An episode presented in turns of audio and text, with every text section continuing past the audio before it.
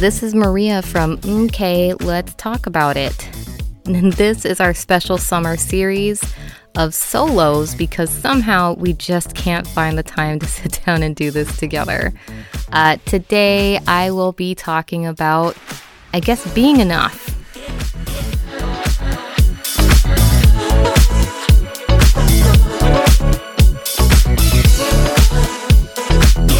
But very specifically.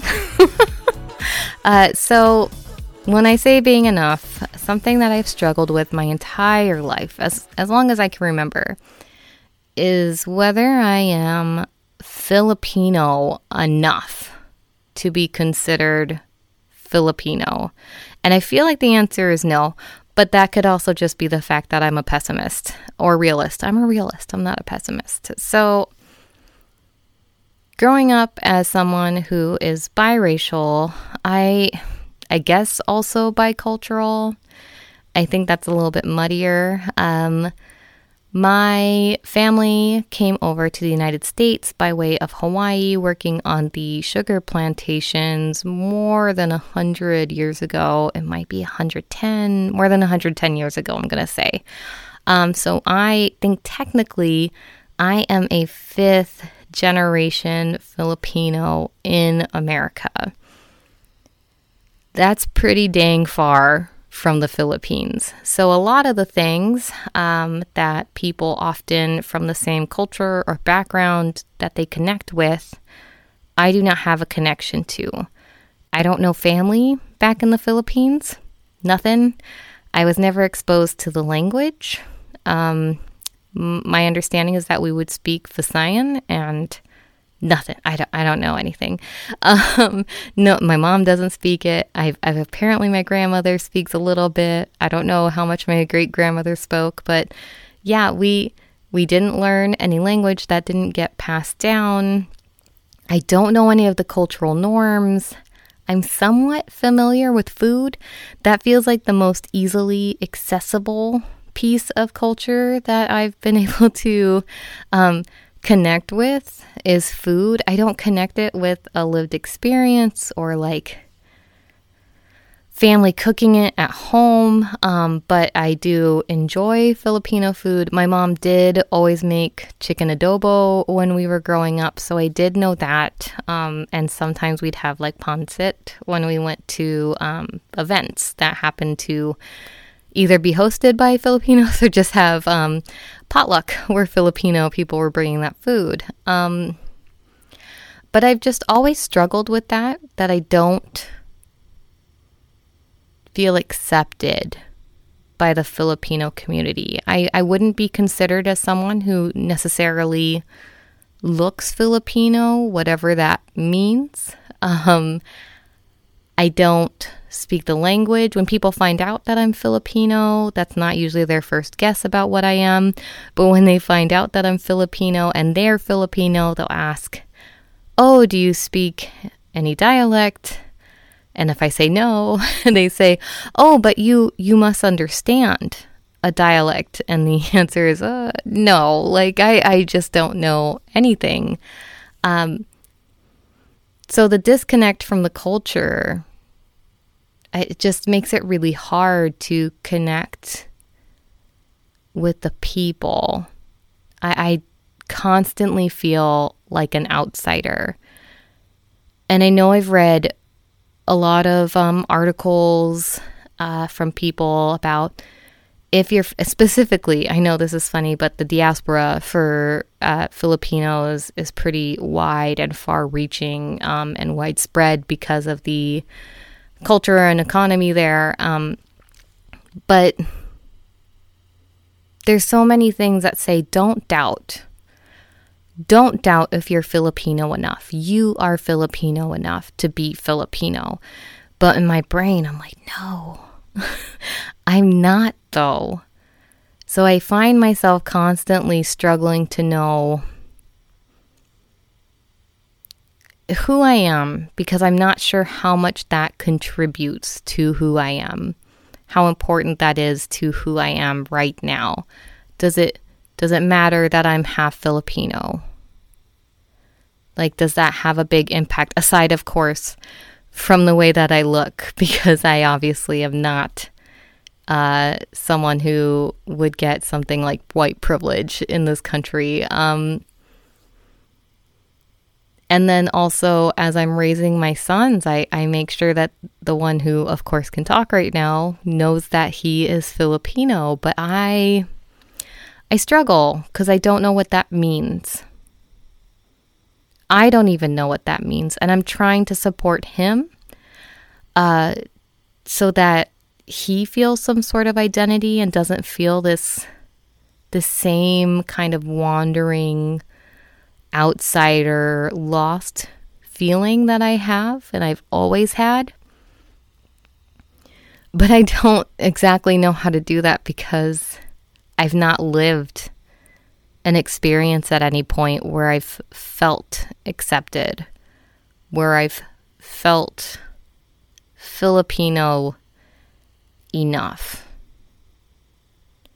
And I know this is just me rambling to myself, but I do constantly have these inner thoughts, especially if something's coming up or I'm claiming my Filipino ness in some way. And there's always this feeling that I'm I'm an imposter. I am not Filipino enough. And you know, this might be a problem across a broad spectrum. Spectrum. I am only speaking to my Filipino ness, but I wonder, throwing it out there, who else feels this way? I mean, bonus points if you're Filipino. And I'm not necessarily looking for someone to tell me that I am Filipino enough right? I don't think that would solve my problem because I just, I don't know what it means. And I don't know what that means to me as a fifth generation Filipino. I'm very grateful for my family. I stand on their shoulders. They did all the work, they dug the roots. I'm loftily up in a very high branch of that tree uh, benefiting from all the hard work, all of the discrimination, all of the attempts and failures and trying again that my my family has had to do and I have not had to struggle in that way. But I have a hard time connecting to the place that they came from. And I don't know what that means for me. I don't know what that means for my children. Something that has really gotten me thinking about this recently. Uh, this is going to seem like a big tangent, and maybe it is, but that's okay because that's what we do on Okay, Let's Talk. Um, uh, there is a new live action TV series for a series um, called Avatar The Last Airbender that was on Nickelodeon. And I said that really funny Avatar The Last Airbender. There, I said it a little bit more normally. And this is um, a world that was created based heavily on BIPOC cultures, like not not Caucasian, not European, like very very obviously based in indigenous, Asian, all sorts of cultures, um, with the exclusion of, of European, Western European, um, and you know everything that goes with that. And there was a few years ago, not a few years ago. Oh my gosh, I'm so old. A long time ago, um, M Night Shyamalan made a live action movie. I'm I think it was supposed to be multiple installments, and it stopped after the first because they they only cast white folk. Like what? But that's aside from the point. They are casting this new one and trying to be very true to the spirit and the world that was built and who these characters would be if they were not animated. And no, it would not be um, blonde, white, blue eyed people playing the people who are based on indigenous um, folks from uh, Alaska and northern Canada. Um, but, you know, people of color. So they've, they've taken a really hard stance on hiring or casting uh, actors who are coming from these actual backgrounds, which, yay, thank goodness. Like, can we not do that anymore where we're hiring um, Emma Stone to play an Asian person in Hawaii? Uh, anyway, one of the actors that they hired recently, maybe not so recently, in the past year, because I dwell on things, it feels recent, but it was not. Um, his background came into question. Um, somehow someone decided to research whether or not he actually was indigenous or not. And the results that they came up with was that it was not a legitimate tribe that he was registered with that it's a not federally recognized and it's a bunch of white folk claiming indigenous roots. Um, and to me, it's very muddy because I don't know, right? That's completely out of my wheelhouse. That's not not mine to decide in my brain that I, I don't know enough about that to say anything about it aside from this controversy exists. So on the wonderful wonderful world of Twitter, of course, I went down a rabbit hole about this because I was just so I don't know. I was interested. I wanted to learn more about what was going on. And I saw a tweet. So, this is what this is actually about. I saw a tweet that said that people who are mixed should not be considered for these type of roles. People who are mixed are not eligible because they are too diluted I don't remember the actual words of the the tweet, but that was the the the, the spirit of it was it, it definitely said mixed people should not have these roles. They're taking it away from actual insert whatever here. So mixed people are taking roles away from the actual people who are indigenous, black, uh, Latina, insert whatever you want here. Uh, and I think that really messed me up because I just could not. I, I think I talked at, definitely at my husband for a long time trying to process through because a lot of people agreed with that tweet, you know, in, in Twitter world. I don't know how that translates to real life. Um, but a lot of people, there was a lot of outpouring of support for that statement.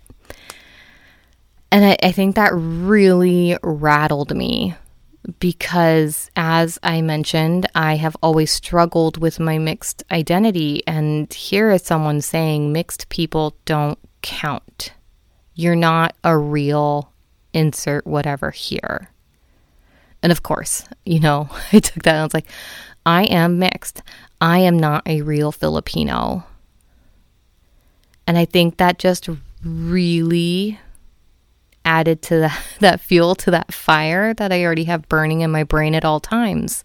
Because what does that mean? Because this is a, a person from that culture saying, from that background, saying, that these other people don't count as that. And I'm not sure if I felt like it confirmed what I always thought. Like, of course, I was never a part of that community. They never accepted me. Of course, I was never Filipino enough for them. I could never be whatever enough for them. Or if I felt objection to that, like, yes, I do count. I'm not sure which way my brain and heart really want to go with that, but I'm definitely torn. And I I don't know who gets to make that call. right? Who gets to decide who is enough of whatever? And, and if people from that actual actual um, background are saying that mixed people aren't enough, where does that leave people? Where, where does that leave people like me? Where does that leave people like my sons? And it it hurts. Right? Because I'm going to get all sociolo- sociological on you all, but um belonging is so important to the human experience. It's so important to feel belonging to a community. And when the very makeup of your DNA is excluding you from that community, I like the impact, it hurts. It's painful.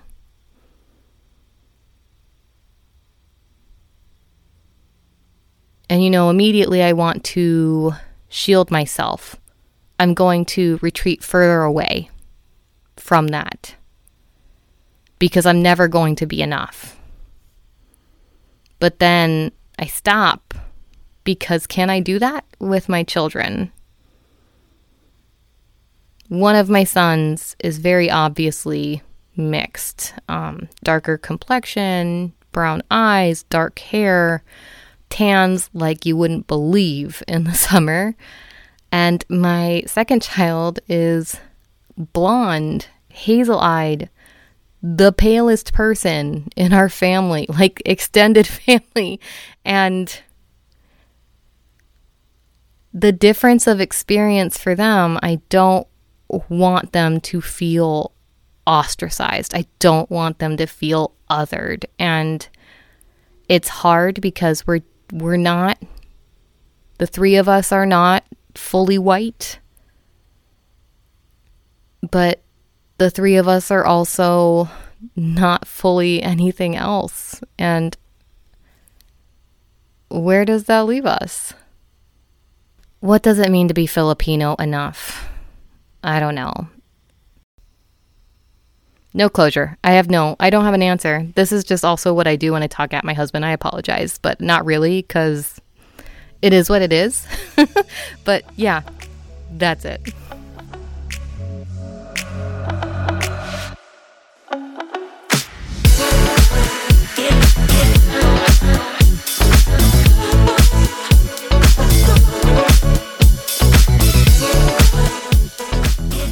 Thank you so much for listening. Please visit our website at mkletstalk.com Find us on social media at MK Let's Talk. Please review, rate, subscribe wherever you get your podcasts, and we will be back to regularly scheduled podcast recording very soon.